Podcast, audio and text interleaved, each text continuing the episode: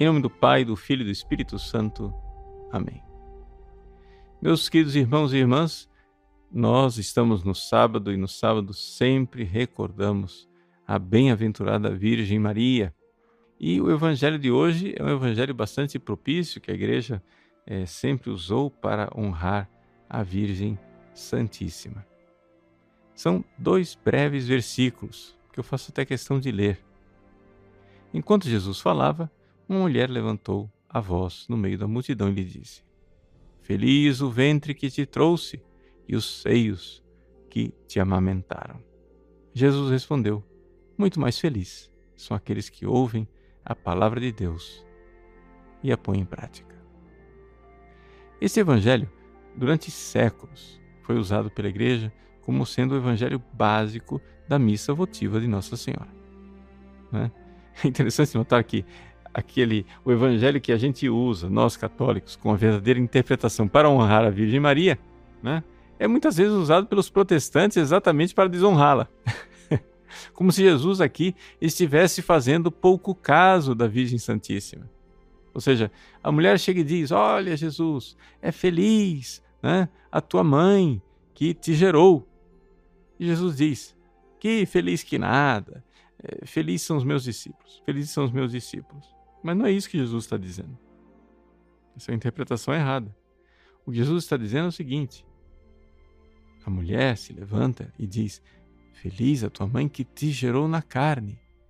E Jesus diz: Não, ela é feliz sim, mas não é feliz principalmente por isso. Ela é feliz porque ela ouve a palavra de Deus e a coloca em prática.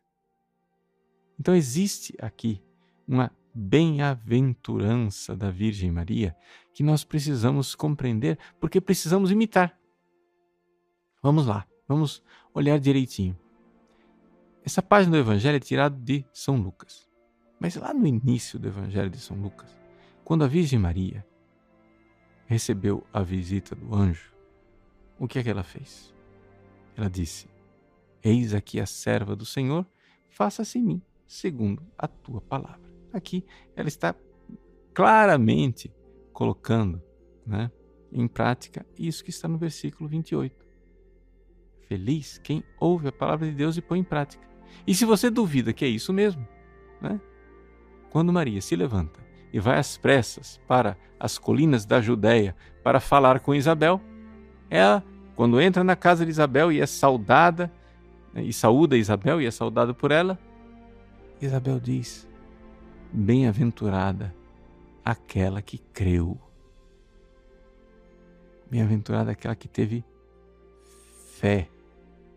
O, o verbo crer, em grego, ele tem uma relação mais explícita com a palavra fé do que em português, né? É, fé em grego é pistis. Crer em grego é pisteu. Então, claramente, porque quem ouve um, ouve o outro. Nós, em português, parece tão diferente, né? Fé e crer, são duas raízes diferentes. Pois bem, a Virgem Maria, quando ela entra na casa de Isabel, Isabel diz: Bem-aventurada aquela que acreditou, que creu, que teve fé. Pisteu sassá. Essa é a realidade da Virgem Maria, ter fé. Vejam, este é o primeiro ato mais importante que nós podemos e devemos fazer para que Jesus venha em nosso coração como veio no coração da Virgem Maria. Jesus, Deus Altíssimo, veio morar no coração da Virgem Maria no mistério da encarnação.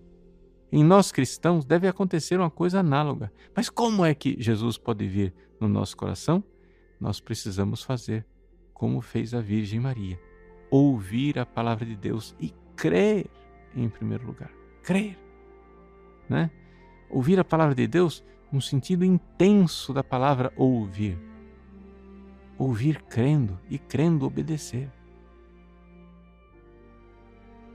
Se nós obedecemos, então tudo isso vira amor, vira caridade. Então, neste versículo, né, do Evangelho de São Lucas, Jesus está dizendo o seguinte. Veja só a interpretação. Olha, diz a mulher, bem-aventurada aquela que gerou você na carne. Jesus responde, não, a minha mãe é muito mais bem-aventurada por causa da fé e da caridade que habita no coração dela. Fé, sim. Aquele que ouve a palavra de Deus, que crê, aquela que creu. Fé. E não somente. Caridade, põe em prática. Aquela que diz sim, faça-se a palavra. Aquela que obedece, obediente, amorosamente segue o caminho de Deus. Então, esse é o caminho para nós também.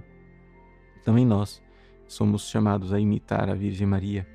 Também nós somos chamados a pedir a Deus um coração como o coração da Virgem Maria. O Imaculado Coração de Maria para nós é modelo, é caminho, verdadeiramente. Ela está do nosso lado e podemos dizer a ela, ó Mãe Santíssima, verdadeiramente vós sois bendita, porque tivestes fé, porque tivestes caridade. Dai-me, Senhora, também um coração como o vosso, semelhante ao vosso, um coração que creia, um coração que ame, como vós crestes e amastes, Jesus. Porque assim estaremos unidos a Ele.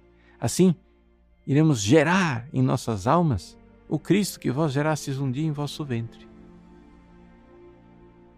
Que a Virgem Maria, nossa Mãe bendita, neste sábado nos auxilie a realizar esta tarefa, esta missão. Vamos viver o sábado muito unidos a ela.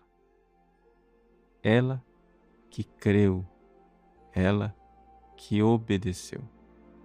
Também nós queremos esse caminho de bem-aventurança. Deus abençoe você. Em nome do Pai, do Filho e do Espírito Santo. Amém.